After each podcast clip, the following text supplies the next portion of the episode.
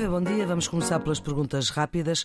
A TAP foi privatizada pelo governo de Passos Coelho em vésperas de eleições legislativas, sendo público que o maior partido da oposição à época, o PS, era contra. O PS, com geringonça, renacionalizou.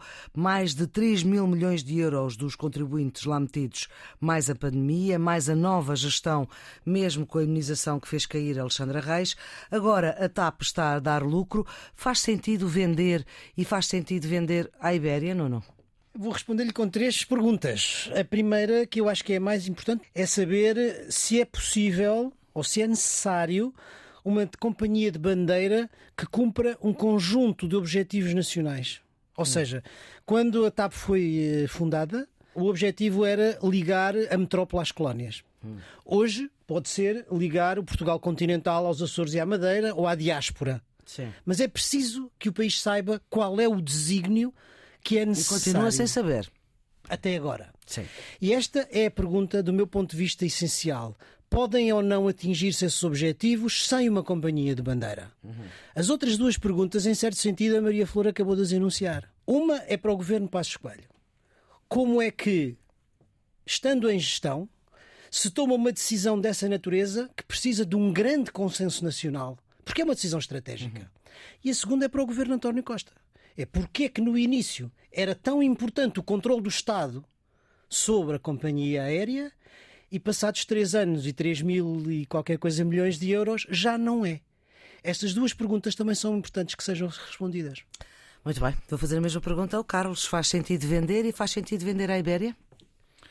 Bem, antes de mais, nós já tínhamos falado sobre isto aqui no Geometria Sim. Variável. Este é um assunto recorrente. Só que na altura eh, falava-se as intenções, agora Sim. quer o Primeiro-Ministro, quer o Ministro das Finanças já confirmaram que há o objetivo de vender. A vender à Ibéria é uma solução que me parece um bocadinho esdrúxula. Porquê? Porque a lógica da concorrência continua a fazer sentido, seja ela empresa pública, seja ela empresa privada. Olha, a Ibéria tem interesse em favorecer o chamado Hub de Madrid. Uhum. Portanto, vender aos espanhóis pode significar prejudicar interesse estratégico português a favor uh, do hub em Madrid, uhum. desguarnecendo o hub de Lisboa. Portanto, sob o ponto de vista da estratégia, não parece ser a melhor, a melhor hipótese. Agora, a resposta é não. Há, há aqui uma questão de responsabilidade. Eu acho que é perfeitamente legítimo um governo perceber que fez a geneira e voltar atrás. Portanto, para, para, mim é evidente que o governo socialista percebeu que fez a geneira com a nacionalização, porque gastámos 3 mil milhões, repara, oh, oh, oh, Maria Flor, mil euros é mais do que o ordenado mínimo. Não é? Uhum. Eh, um milhão de pessoas a receberem eh, este valor é um milhão. Uhum. Não estamos a falar nem de um milhão, nem de 10 milhões, nem de, 100, nem de 100 milhões. Estamos a falar de 3 mil milhões de euros que foram enterrados na TAP. E, portanto, a minha tese é esta. Se é legítimo que o governo volte atrás, não é legítimo que ninguém seja responsabilizado. Quem é que é responsável por termos investido 3 mil milhões numa empresa num, negócio que agora volta ao bico ao prego? Que afinal não era boa solução ser empresa pública, o que é bom é ser, é ser do privado. Segunda pergunta rápida desta edição número 115 do Geometria Variável. Contestação social a subir de tom. Esta semana houve um dia de indignação para a CGTP. Continuam greves de professores distritais e mais soltas uh, do STOP, que tentou uma greve geral. Há anúncio de greve de médicos. O governo está a subir para o lado, como diz a canção, ou já percebeu que tem mesmo de resolver, Carlos? Eu não percebi muito bem qual é a posição do governo, porque o que me parece é que há um grande imobilismo nas, nas negociações. Os sindicatos, pela fadiga da instabilidade nas escolas, já perceberam aquilo que o Presidente da República já, já tinha prevenido, isto é, que prolongar as greves excessivamente com consequências para a aprendizagem dos alunos indispõe os portugueses e incomoda as famílias. Com exceção do stop, praticamente todas as greves já terminaram, mas não há do governo a apresentação de novas propostas. Repare, quando há um, um conflito é necessário uma solução de compromisso. Hum. Ambas as partes têm que se aproximar. Olha, o governo está fossilizado numa atitude de total intolerância, de total imobilidade, não se aproxima da pressão dos sindicatos. Eu assim não estou a ver como é que é possível resolver o problema da instabilidade nas escolas. A subir para o lado, nesta questão dos professores ou já percebeu que tem mesmo que resolver? subia para o lado, como diz o Carlão, é? Exatamente. Uh, Maria Flor, eu acho que num momento de maioria absoluta é normal que a dinâmica política saia do âmbito parlamentar para a rua e que, portanto, a dinâmica sindical seja muito mais forte, muito mais, muito mais intensa. Portanto, eu não estranho o protesto de rua a aumentar. Agora, não estou de acordo com o Carlos quando o Carlos diz que o governo tem tido imobilismo. Estou de acordo em que as duas partes têm que se aproximar, mas o Ministro da Educação, relativamente às questões centrais, mostrou uma grande abertura e fez um conjunto de propostas que vão muito para além daquilo que era a posição anterior. Só o Nuno é que acha isso. Não, não, não é só o Nuno que acha isso. Quer dizer, e, e aliás, vamos ver, porque as próprias posições dos sindicatos, que no início eram idênticas, já não são idênticas. E, portanto, já vão por caminhos diferentes. Hum. Vamos ver, e eu tenho esperança que continue a haver esse espírito de diálogo diálogo e que se chegue a um consenso. Porque, obviamente, há uma coisa em que eu estou de acordo com o Carlos. Essa situação não pode continuar porque isso afeta a aprendizagem das crianças, afeta as famílias, afeta a educação em geral.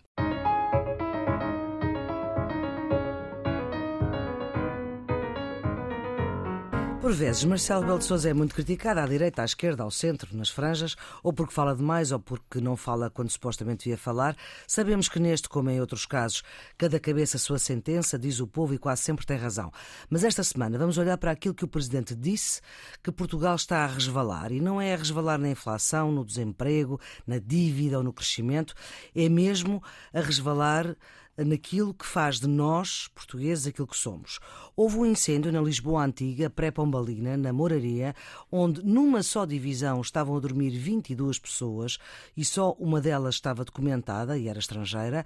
Em Olhão, um grupo de jovens, não problemático, digamos assim, assaltou, bateu, espancou um cidadão estrangeiro de nacionalidade nepalesa, talvez por ser um alvo fácil e que teria dinheiro da jorna. Está a afastar-se a ideia de que ele tenha sido atacado apenas por ser estrangeiro, mas sim para ir buscar aquele dinheiro. Faço-vos a mesma pergunta que Marcel fez aos jovens a quem foi dar uma aula e depois foi pedir desculpa ao cidadão nepalês em nome de Portugal. O que é que acham disto? Eu acho que, em primeiro lugar, o Presidente fez muito bem. O Presidente andou muito bem ao pedir desculpa em nome de Portugal, porque ele representa todos os portugueses, e ao fazer uma ação pedagógica junto dos alunos, mas que sendo pública é para o país inteiro. Mostrou compaixão, mostrou compreensão e procurou obviamente que o país fosse alertado, que a opinião pública fosse alertada para essa situação que está a ocorrer cada vez com maior frequência em Portugal e que não ocorria com essa frequência no passado. Eu acho que vale a pena olhar para alguns números para termos uma noção daquilo que se está a passar. Em primeiro lugar, Portugal tem uma percentagem de imigrantes relativamente ao total da nossa, do total da nossa população que está muito longe dos índices em que normalmente os especialistas dizem a imigração está-se a tornar um grande problema social. Uhum. Especialistas dizem que isso é quando atinge 15%, à roda de 15% da população, nós estamos com 7%. E, portanto, metade, metade praticamente uhum. metade, não é razão para a questão da imigração ser um problema. Agora, há dois indicadores para os quais vale a pena olhar. Primeiro, 20% dessa população imigrante vive em habitações sobrelotadas. 20%. Enquanto o normal da população portuguesa é 9%. E, em segundo lugar, 35% dessa população imigrante vive em risco de pobreza e de exclusão social contra os 20, 21 da, da, da, população portuguesa, segundo os dados do Observatório das Migrações referentes a 2020-2021. Portanto, Quer dizer, apesar de nós não termos uma população imigrante que seja suscetível de criar uma relação ou uma dificuldade uhum. de integração, há dois indicadores relativamente ao risco de pobreza e ao tipo de habitação que são relativamente preocupantes. Bom, razões para isto, eh, razões para isto, enfim, pode haver várias, não faço ideia, uhum. isso exigiria um estudo Mas pode haver um aumento da atividade das redes de, imigração ilegal? Pode haver a flexibilização, digamos, das atitudes relativamente a estas 22 controle, pessoas, só uma é que estava com documentos em dia. Ao controle do fluxo, pois, mas é o, que eu, é o que eu estou a dizer, uhum. Maria Flor. Pode haver, uh, digamos, algum aligeiramento, alguma flexibilização relativamente ao controle dos fluxos. Mas, sobretudo, eu acho que há aqui depois também, não é na questão do controle dos fluxos, mas sim na política de integração desses imigrantes, tem que haver algum, algum cuidado. Na absorção dessas pessoas em relação ao mercado de trabalho, isso é muito importante. E também, não sei, eu não, não, não sou especialista, não conheço uhum. essa, essas matérias, mas era preciso ver se a autoridade das condições de trabalho eh, tem as condições necessárias para fazer o seu trabalho, se o alto comissariado está a acompanhar. Agora, há uma coisa que eu sei é que no índice internacional que compara as políticas de imigração dos vários países, Portugal está no topo da lista. Só tem à sua frente a Suécia e a Finlândia. A Suécia tem 86 pontos, a Finlândia 85 e Portugal tem 80 pontos. Ou seja, está no top. É claro que estes no dados. Pódio, neste caso, ah, não é? No pódio, de bronze. É claro que estes dados do índice MyPex uhum. eh, são de 2020 e, portanto, provavelmente Sim. podem não estar. O relatório é 2020, é, ah, pode ser 2019. Sim. Exatamente. E, portanto, pode haver aqui alteração. Mas se há alteração, é justamente a partir desta, desta data. E é por isso que é preciso chamar a atenção e olhar. E acho que o Presidente volta a, a dizer o Presidente andou muito bem. Carlos, o que é que acha disto? Não, eu concordo com o Nuno que o Presidente da República esteve muito bem. Eh, eu não sei se há ou não motivação racial. Já uhum. ouvi a tese de que se tratava apenas de um alvo fácil. Sim. Mas, de acordo com indícios fortes, o mesmo grupo de jovens terá agredido 15 pessoas estrangeiras em oito ocasiões diferentes. São todos estrangeiros alvos fáceis, é difícil. Ora, ora aí está. É, essa é a questão. É só por serem alvos fáceis ou há aqui uma questão racial? O caso da Moraria, que a Flor uh, recordou, é chocante, não é? Claro. 22 pessoas a viver no mesmo apartamento. É evidente que no caso de incêndio tinha de haver mortos e feridos. E há vários problemas que isto levanta. O primeiro problema é um problema de direitos humanos. Quem está por trás desta acumulação de gente no mesmo piso? Que salários estão a oferecer estas pessoas para se verem obrigadas a esta situação? Quem está a facilitar este arrendamento abusivo? Que tipo de controles é que existem para impedir estas situações? E aquilo que o Nuno disse é rigorosamente verdade. Isto é, Portugal tem estado sucessivamente no topo dos bons exemplos do acolhimento de migrantes e estes indícios de trabalho escravo. Sim, mas lembremos o caso do Odmira dos tailandeses. O é? mesmo Portanto... grupo de aproveitamento de pessoas que têm vindo a multiplicar-se nos últimos tempos podem pôr em causa esta imagem. Portugal orgulhava-se. Esta imagem e esta realidade. Esta para realidade, da imagem. Sim, mas esta imagem compromete uh, a reputação de Portugal lá fora. Durante muitos anos nós alimentámos a tese de como Portugal tinha sido um, um país de imigrantes. Muitos dos nossos concidadãos hum. sofreram isto noutros destinos. Tínhamos mais compreensão para aqueles que vinham para cá em estado de necessidade.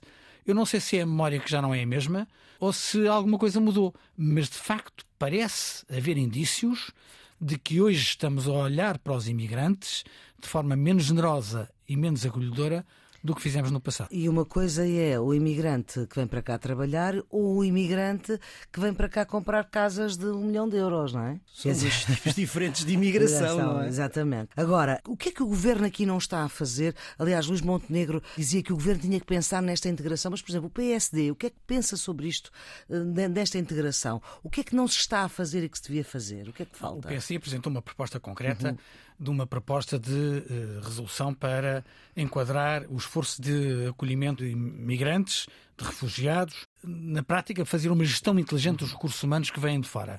Foi uh, recusada pela maioria absoluta, portanto, o PS está numa posição de não ouvir bons conselhos e só fazer aquilo que uh, surgiu do governo ou da bancada socialista.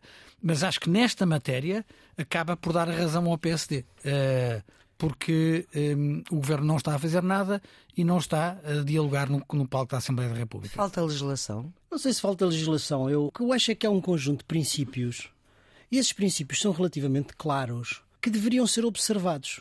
O primeiro tem a ver com o controle do fluxo. Isto é um princípio, aliás, europeu, partilhado sem grande, sem grande dificuldade, de uma forma consensual, e que é o seguinte: estamos a falar da imigração legal. Certo. Deve haver uma adaptação do fluxo ao mercado de trabalho Para quê? Para que as pessoas que vêm tenham trabalho e possam viver em condições dignas. Esse ponto é um ponto muito importante. Depois há, começa a haver, a partir daqui, algumas divergências sobre como se deve fazer isso. Alguns países são mais exigentes e escolhem, digamos assim, o tipo de imigração que querem fazem o estudo do seu mercado de trabalho e dizem precisamos de X para a construção civil, X para a medicina, X para as novas tecnologias. Sim, os nómadas digitais também são imigrantes. Os é? novos digitais também são imigrantes. E, portanto, Há, em primeiro lugar, que adaptar o fluxo ao mercado de trabalho e há que ter um debate e escolher se este tipo, digamos, de seleção de imigração é ou não conveniente e se corresponde ou não aos nossos interesses. Segunda questão tem a ver com a política de integração. E a política de integração, já não nos aspectos propriamente materiais, mas nos aspectos culturais, também, são, também é muito importante. Nós temos na, na Europa modelos diferentes de integração. Há um modelo claramente assimilacionista, que é o modelo francês, o um modelo eh, eh, multiculturalista, que é o modelo britânico. Ambos se revelaram, eh, quer dizer, com, com as suas limitações, porque ambos os modelos têm grandes problemas. Uhum. Eu acho que aqui há, digamos, um, um debate grande a fazer na sociedade portuguesa. porque nunca foi feito esse debate de uma forma séria e aberta. Quer dizer, o que é que corresponde à maneira de ser dos portugueses e o que é que nós entendemos que deve ser a relação que estabelecemos com os nossos imigrantes. Eu tenho uma, uma opinião, que é uma opinião pessoal, vale o que vale. Eu acho que uh, o multiculturalismo é válido e é válido porque enriquece a cultura de quem recebe, não é? Uhum. Agora, com um conjunto mínimo de princípios e valores que são os valores da nossa sociedade. E esse conjunto de princípios mínimos e de valores da nossa sociedade são aqueles que tocam com os direitos humanos. E isso nós não devemos, na minha opinião, não devemos transigir. Por exemplo, vou dar um exemplo: a excisão feminina. Eu acho que nós não devemos transigir com isso pura e simplesmente porque é uma coisa que viola os direitos humanos. Foi o dia esta semana. Exatamente, estou-me a lembrar por, por causa disso.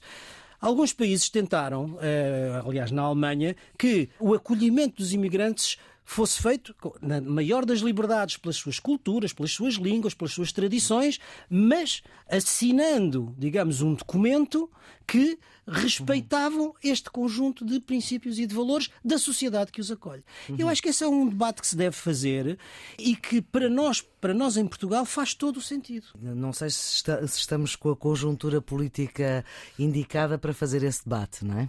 Pois, nunca, nunca é nunca a é. conjuntura é. política Sim. indicada. E isso também só pode resultar justamente do debate de ideias. Se houver essa vontade. Bem, não, mas sei que isso é uma questão de conjuntura. Há aqui outras matérias que se colocam que é a questão de saber o que é que deve ser responsabilidade dos Estados-membros e o que é que deve ser responsabilidade da União Europeia. Esta semana, a Dinamarca, a Lituânia, a Grécia, a Letónia, a Eslováquia, Malta, a Estónia e a Áustria escreveram uma carta a pedir um maior empenho da União Europeia no controle das fronteiras externas. Eh, mas quando se trata de definir políticas de imigração, os mesmos que pedem mais intervenção da União recordam, como o Nuno estava a dizer, uhum. que são competências nacionais. Porquê? Porque adequar os fluxos migratórios às necessidades do mercado de trabalho uhum. obriga a respostas nacionais, porque as necessidades do mercado de trabalho em Portugal não são as mesmas da Espanha, nem da França, nem da Alemanha, nem dos outros Estados-membros da União. Agora, o que é verdade é que qualquer imigrante que entre no espaço Schengen beneficia da liberdade de circulação nos termos em que o tratado permite. E, portanto, há aqui um contencioso permanente entre aquilo que podem ser mais responsabilidades a exigir aos organismos europeus e aquilo que são competências que os Estados-membros querem reservar para si. E isto é um problema que ainda não teve solução. E não tem uma solução fácil. Uma é um problema fácil. complexo que não tem uma solução fácil. Mas sem um debate aberto também nunca lá chegaremos. Absoluto, absoluto.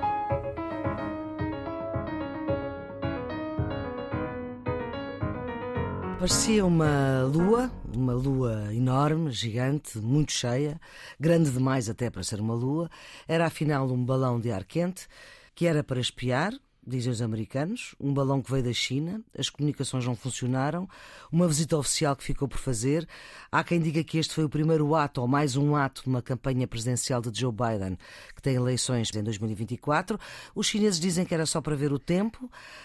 Há quem diga que há peritos americanos eh, que analisam estes dados e dizem que o balão estava equipado com sensores de altíssima tecnologia para detectar sinais de comunicação que não estão ao alcance dos recursos dos satélites a muito maior altitude. Bom, o que é que motivou este abate ao balão? Foi medo? Foi circunstância da guerra da Ucrânia? Foi. Uh, não podia lá estar em cima? Não, não. Bem, em, primeiro lugar é preciso dizer que esta história dos balões não é uma história nova. Hum. E eu lembro-me que eh, durante a administração Trump houve vários casos de balões que não, não tiveram a mesma repercussão uhum. que teve este, porque provavelmente, digamos, o, o grau de tensão entre os dois países também não era o mesmo. Mas, sobretudo, quer dizer, os balões espiões são eh, conhecidos na história ocidental, vamos dizer assim.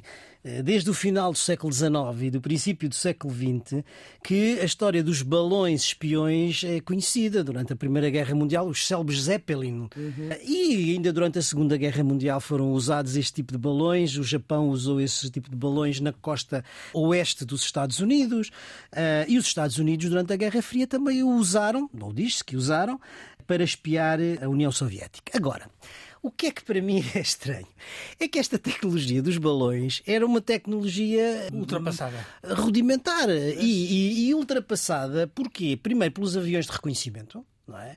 Os, os célebres AWACS, ou como Portugal também tem, os P3, são aviões de reconhecimento, e depois, mais recentemente, pelos satélites, que são, são tecnologias altamente sofisticadas pergunta-se, pelo menos para mim, é, é, porquê uma potência tecnologicamente avançada como a China usa este tipo de tecnologia. Ou então, digamos, é uma tecnologia de tal modo sofisticada, metida dentro de uma fórmula arcaica para. Eh, enfim.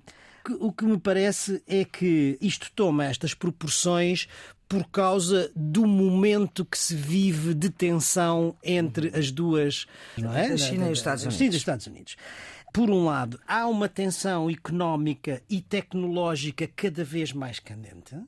É? Lembremos que, muito recentemente, várias empresas norte-americanas cortaram definitivamente relações com a Huawei e estão à procura de semicondutores no Japão, em outras áreas, até na Europa, creio que na Holanda. Portanto, do ponto de vista económico, do ponto de vista tecnológico, essa tensão está muito forte. Do ponto de vista uh, político, esta história do balão, obviamente, tem um efeito enorme. Uhum. De tal maneira tem o efeito que cancela a viagem do secretário de Estado norte-americano, que era a primeira primeira viagem depois do Covid-0 e que, portanto, podia parecer o, o princípio de um desanuviamento entre uhum. as duas potências. E depois há outra coisa que eu acho que a gente também não pode esquecer neste contexto: é o espectro que paira da invasão de Taiwan. Portanto, tudo isto cria um caldo de ambiente que faz com que qualquer pequeno acontecimento, eu não sei se este é pequeno, se é grande, tenha uma repercussão política e diplomática como teve. E há uma coisa que é certa, é que quer dizer. A China disse que ia retaliar.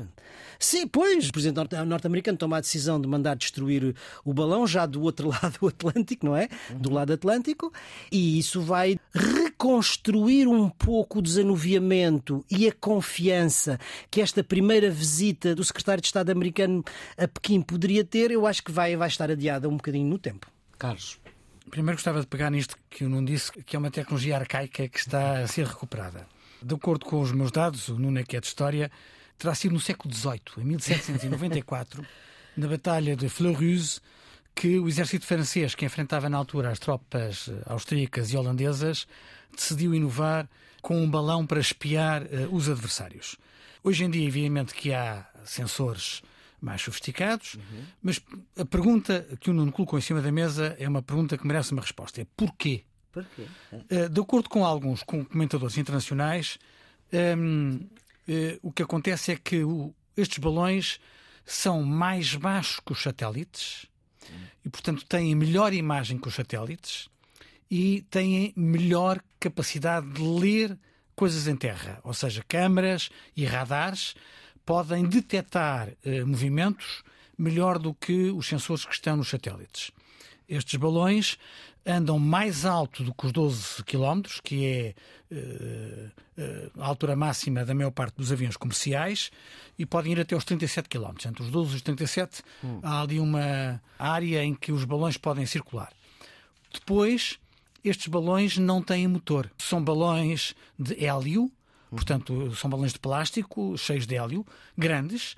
Este que foi abatido. É um gás muito procurado. Este que foi abatido tinha 60 metros de altura, portanto, nós estamos a falar eh, de coisas pequeninas, estamos a falar de um senhor balão uh, com muitos uh, dispositivos associados, mas a lógica é de que ele circula com a força do vento e, portanto, uhum. à distância pode receber informações para subir ou para descer, jogando com os painéis solares que estão, aparentemente sem hélices, mas aumentando ou baixando a altura para beneficiar dos ventos. Olha, podem estar meses no ar sem precisar de abastecimento pois. e a continuar a espiar. Como não disse já, isto não é a primeira vez que sucede. Houve outros balões uh, no passado recente, e muitos, aliás, durante a presença do Trump, embora o Trump não queira admitir isso, mas tanto quanto se sabe, não sobrevoando bases militares. E desta vez esteve a sobrevoar bases militares. Agora, a pergunta importante é porquê? Porquê? E há as teses mais uh, espetaculares. Há a tese da conspiração, que diz que isto é um favor que a China está a fazer à Rússia para desviar as atenções hum. da Rússia e da Ucrânia. Agora discute-se o balão e a tensão entre a China e os Estados Unidos e, portanto, hum. estamos a aliviar a pressão internacional sobre, sobre a Rússia. Há quem considere que a China fez de propósito. Dizem que a China sabia que o, balão ia ser apanhado e até eventualmente uh, abatido. Há um responsável, Arthur Holland Michael, que é especialista em questões de segurança no think tank Carnegie Council, que o Nuno conhece, e que disse que a China pode estar a usar o balão para demonstrar que tem uma capacidade tecnológica sofisticada para penetrar o espaço aéreo norte-americano sem risco de uma escalada séria. Hum. Nesse sentido, o balão é realmente a escolha ideal. A tese de que isto é uma provocação estudada para mandar um sinal aos americanos, para dizer os, os chineses têm tecnologia sofisticada e podem estar em cima do território americano a espiar aquilo que os americanos uh, fazem. Agora, a questão é saber se, se, o crime compensa. Havia um grande investimento, acho que sério, dos dois lados, para esta visita do Secretário de Estado norte-americano à China, para, de certa forma, normalizar a relação entre os dois países. Evidentemente que este incidente prejudicou este desanuviamento e eu não sei dentro de quanto tempo é que isto será possível. Uhum. Vamos esperar semanas, vamos esperar meses. Há muitos comentadores internacionais a dizer que a China agora tem de dar uma prova de boa vontade suficientemente convincente aos americanos para que se volte a um espírito detente que parecia haver com esta visita do. Secretário de Estado norte-americano. A ambas as potências convém uh, atenção, mas nenhuma delas quer um conflito. Uhum. E, portanto, a questão é como é que se retoma uma certa confiança para que não se passe da tensão que está a ser crescente uhum. ao conflito. Vamos para a guerra na Ucrânia, que parece estar noutro patamar, pelo menos diplomático. Na semana passada houve a reunião de 15 comissários em Kiev, liderados pela senhora van der Leyen. Esta semana Zelensky saiu de Kiev, foi a Londres, esteve com o rei, esteve com o primeiro-ministro uh, inglês, foi a Paris com Macron, foi ao Parlamento Europeu, ao Conselho Europeu, dizer que esta que a Europa é a nossa casa, é também a casa dele e que os russos o que querem é acabar com o modo de vida ocidental. Entretanto, a guerra uh, não para e o armamento que a Europa vai fornecendo é cada vez mais ofensivo e menos defensivo, Nuno. É uh, a visita de Zelensky, ah, depois de ter feito uma visita aos Estados Unidos, eu acho que a visita à Europa é muito significativa, porque uh, quer dizer que não só precisa do apoio americano, mas precisa também do apoio dos países europeus. E eh, aparentemente, aquilo que sabemos até agora dos resultados da visita, uhum. ela teve algum sucesso. Mesmo que não tenha a curto prazo resultado em escalada na ajuda militar, o sucesso político e diplomático que isso significa em termos de comprometimento dos países europeus primeiro o Reino Unido, mas depois a Alemanha e a França, e agora no contexto multilateral, no quadro da União Europeia, já é uma vitória diplomática para Zelensky, não é?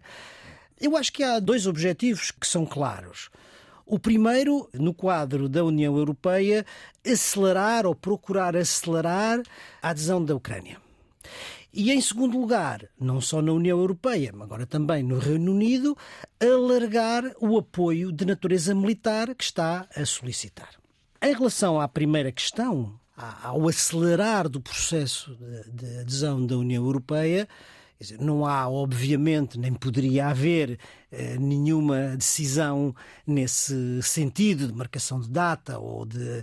Mas há, houve, na minha maneira de ver, pelo discurso do presidente Zelensky e pelos, uh, e pelos encontros que teve, uma nota que é positiva. Ou seja, a mensagem que Zelensky deixa é a mensagem de que a Ucrânia está a lutar pelos valores europeus e, mais do que isso, está a lutar pela segurança europeia. E, portanto, pelos interesses dos europeus. Isso marca uma diferença política total e completa em relação aos outros Estados que são candidatos à União Europeia. Porque nenhum deles está a lutar pela segurança europeia como a Ucrânia está. Esta diferença política. Pode fazer mudar não sei se faz mudar, mas pelo menos vai seguramente pesar. É, já está a mudar. Vai seguramente pesar na, na, forma como o processo vai decorrer.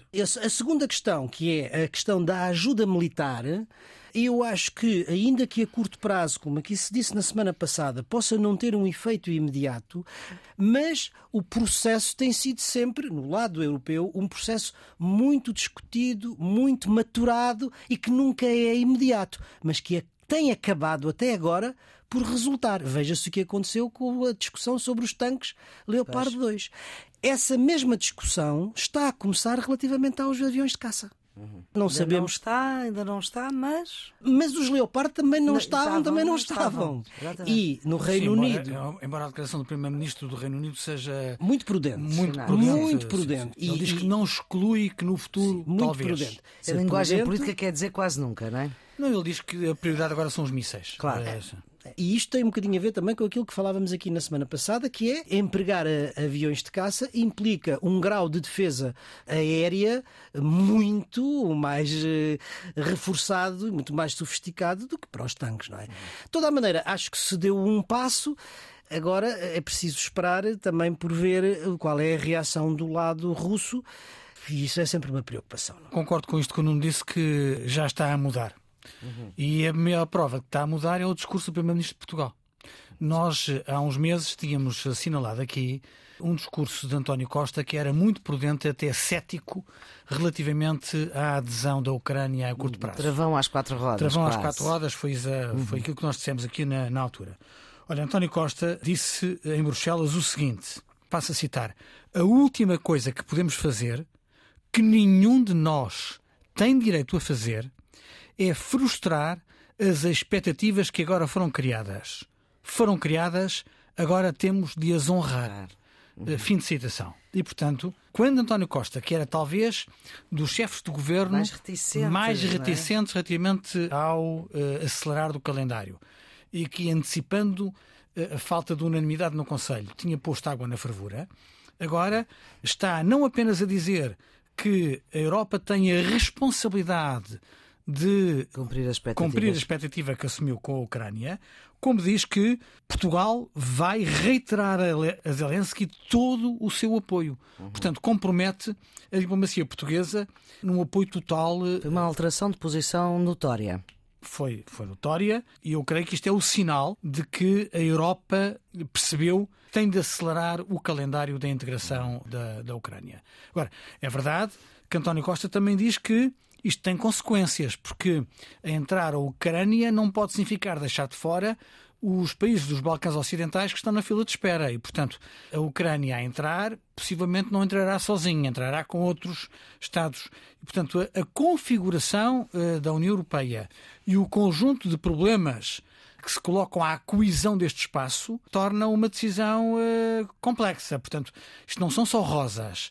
Isto, as rosas, não é piada para o PS. Uh, mas, uh, evidentemente, que há aqui uma vontade política que, a meu ver, é clara no Conselho Europeu e no Parlamento Europeu. E o PSD acompanha esta posição do Sim, governo com português. Certeza, com certeza. Eu questionei aqui há uns tempos, fui dos que questionei essa hesitação e essa reticência do governo português relativamente à adesão da Ucrânia. E disse-o aqui, creio que quase com estas palavras, que a conjuntura geopolítica impunha essa posição da União Europeia de aceitar a candidatura da. E, portanto, fico muito satisfeito de ver que não há mais nenhuma dúvida, mais nenhuma reticência na posição diplomática portuguesa e é essa que tem que ser, é essa que corresponde, creio, ao nosso interesse. Mas eu acho que o Primeiro-Ministro foi um bocadinho mais longe. E isso vale a pena notar. É que o Primeiro-Ministro disse hoje. Esta quinta-feira, quando gravamos, como sabe que é a Ucrânia que tem que ditar as condições da paz. Exatamente. Isso é ir muito mais além do que isso, porque é o apoio não só político relativamente à questão. Porque é a Ucrânia que é agredida e, portanto, porque é a Ucrânia... Ucrânia que é agredida uhum. e é ela que tem que impor as condições da paz. E isso, digamos, é de uma clareza meridiana relativamente à posição portuguesa. E até europeia. E até europeia, bem entendido. Não apenas disse isso, como disse mais, disse seria uma tragédia para o mundo se o resultado desta guerra fosse uma vitória da Rússia. Uhum. Isto é quase uma é quase surpreendente esta posição portuguesa. É surpreendente, mas é, é uma confirmação é bem-vinda. Bem-vinda da posição de Portugal.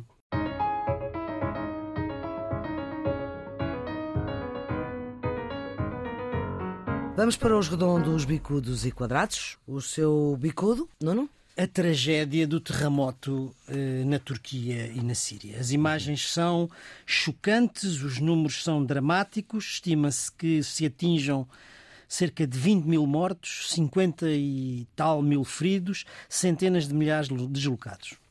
No caso da Síria, a região enfrenta mais do que isso uma dupla tragédia, porque é, para além do terremoto, a zona mais afetada pela guerra civil que continuou com o terremoto. Exato, há rumores de que nem o terremoto terá feito parar os bombardeamentos naquela, naquela zona. É uma, uma tragédia humana imensa e isto deve nos motivar para refletirmos eh, sobre várias coisas, mas eh, eu diria sobre a forma como nós, a nossa civilização, continua a fazer construção em zonas de risco sísmico. Quer dizer, e nós, em Portugal, e particularmente em Lisboa, também não somos exceção. É uma reflexão que todos devemos fazer. Sobre o Code, Carlos. O facto do Instituto Nacional de Estatística ter revelado que Portugal atingiu, no ano passado, o maior déficit comercial de sempre. Eh, nós atingimos um déficit na lança comercial de 30 mil milhões de euros, ou seja, mais 11 mil milhões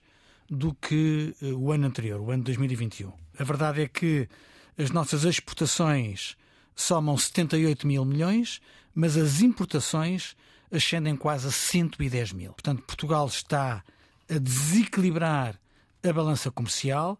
Este déficit é preocupante e é uma má notícia para Portugal. Quadrados, Dono. O facto de mais de um terço do cheque dentista ter sido desperdiçado num país onde é conhecida a falta de saúde oral da população, que aliás se queixa, e com razão, dos elevados preços das consultas dentárias, é incompreensível que mais de um terço dos cheques dentistas emitidos não tenham sido utilizados, ou seja, foram desperdiçados. Falta, é claro, criar a carreira de dentista no Serviço Nacional de Saúde, mas eh, mais do que isso, a Direção-Geral de Saúde indica que a maioria dos cheques dentistas que foram desperdiçados foram por esquecimento, por negligência, por falta de hábito de ir ao dentista. E, portanto, é preciso que a população se consciencialize que a saúde oral não é um luxo, a saúde oral faz parte da saúde em geral e nós não nos podemos dar ao luxo de desperdiçar estes cheques de dentista que são muito importantes. Carlos. O meu quadrado vai-se para a possibilidade do Governo colocar as verbas do Plano de Recuperação e Resiliência, do PRR, a render no banco. Ficamos a saber por declarações da Ministra da Presidência que o governo quer retirar rendimento das verbas da bazuca europeia. Acho Vamos já disseram que não pode, não é? Vamos ser claros. É, é duvidoso que, que, não se possa, mas é. a questão é se se deve, não é? Sim, uh, claro. Portugal já recebeu uh, mais de 3 mil milhões de euros, mas só foram pagos aos beneficiários finais 1,4 mil milhões, ou seja, apenas 9% do PRR foi executado. Durante o primeiro semestre deste ano, será enviado o segundo cheque do PRR, dispondo Portugal de mais de 2 mil milhões de euros. Embora eu acho que é legal colocar as verbas do PRR a renda no banco, isto pode configurar uma habilidade do governo português, isto é, em vez de ter interesse em estimular a execução das verbas do PRR, levando-as ao, ao, consumidor final, digamos assim, o governo pode querer alimentar o tesouro com Sim. os dinheiros desta aplicação de capitais. O deputado europeu João Manuel Fernandes tem insistido neste tema, quer em artigos, quer em intervenções no Parlamento Europeu, e quanto a mim tem feito um esforço notável para tentar alertar para a necessidade de colocar o PRR ao serviço dos portugueses e não ao serviço do Ministério das Finanças. Redondos, Nuno? O meu redondo vai para a decisão do governo português de enviar três carros de combate Leopardo para a Ucrânia. Para além do valor militar que possa ter, esta decisão marca de forma clara. Mas são três Leopardo em condições. Em Sim.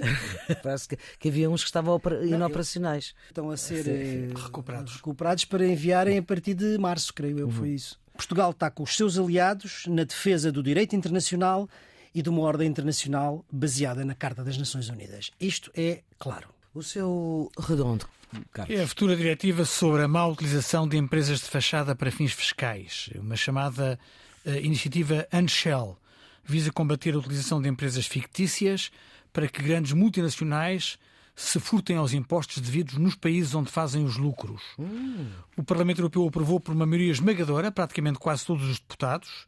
A posição do Parlamento agora tem que ser debatida no Conselho, ou seja, eh, pelos governos nacionais. A relatora foi uma portuguesa, foi a social-democrata Lídia Pereira, que apresentou. Esteve na Ucrânia também esta semana. Que apresentou um bom relatório. Como é habitual, a proposta do Parlamento é mais ambiciosa que a iniciativa da Comissão. Vamos ver se o Conselho tem a coragem de decidir nesta importante diretiva, num tempo em que todo o dinheiro que consigamos ir buscar à fraude e à evasão é essencial para financiar políticas orçamentais em tempos de crise. E as suas pistas de fim de semana, Carlos, qual é que é a sua? É uma edição uh, da Câmara Municipal de Lisboa, chamado Servir de Lisboa. É uma espécie de prestação de contas de Carlos Moedas um, do primeiro ano de mandato uh, como Presidente da Câmara. Tem um prefácio da Helena Sacadura Cabral, tem muitas imagens e alguns textos. É bom... Não é aquela edição que tem uma fotografia do Presidente da Câmara em cada página, não? É, é, é e tem uma e tem uma uma apresentação de contas que eu acho que é um esforço democrático uh, notável. A sua sugestão, Nuno? A minha sugestão vai para o teatro e para a peça Reinar depois de morrer, que é uma peça que revisita o mítico amor de Dom Pedro e de Dona Inês. Uhum. É uma coprodução da Companhia Teatro da Almada e da Companhia de Teatro Clássico de Madrid sobre uma peça escrita em 1635 pelo dramaturgo Luís Velez de Guevara. Foi escrita em Espanha para cantar ou contar um amor português eh, e tem de tudo, quer dizer, do sentimento espanhol, eh, do sentimento português, de duas línguas, etc. E, portanto, é uma peça que eu acho que, que, que vale a pena. Vai ficar em cena até domingo. Teatro Municipal da Almada, vale a pena ver. Muito bem, do outro lado do Rio, aqui para quem está em Lisboa. E, portanto, é o ponto final nesta edição do Geometria Variável para a Antena 1, a RDP Internacional e para podcast para a Eternidade, com Nuno Severiano Teixeira e Carlos Coelho. São os residentes fixos deste programa de análise que tenta reter aquilo que de mais interessante uh, pensamos que se passou na semana. A produção é de Ana Fernandes, os cuidados de gravação de João Carrasco, a edição de Maria Flor Pedroso e esta equipa conta voltar para a semana. Tenha uma ótima semana.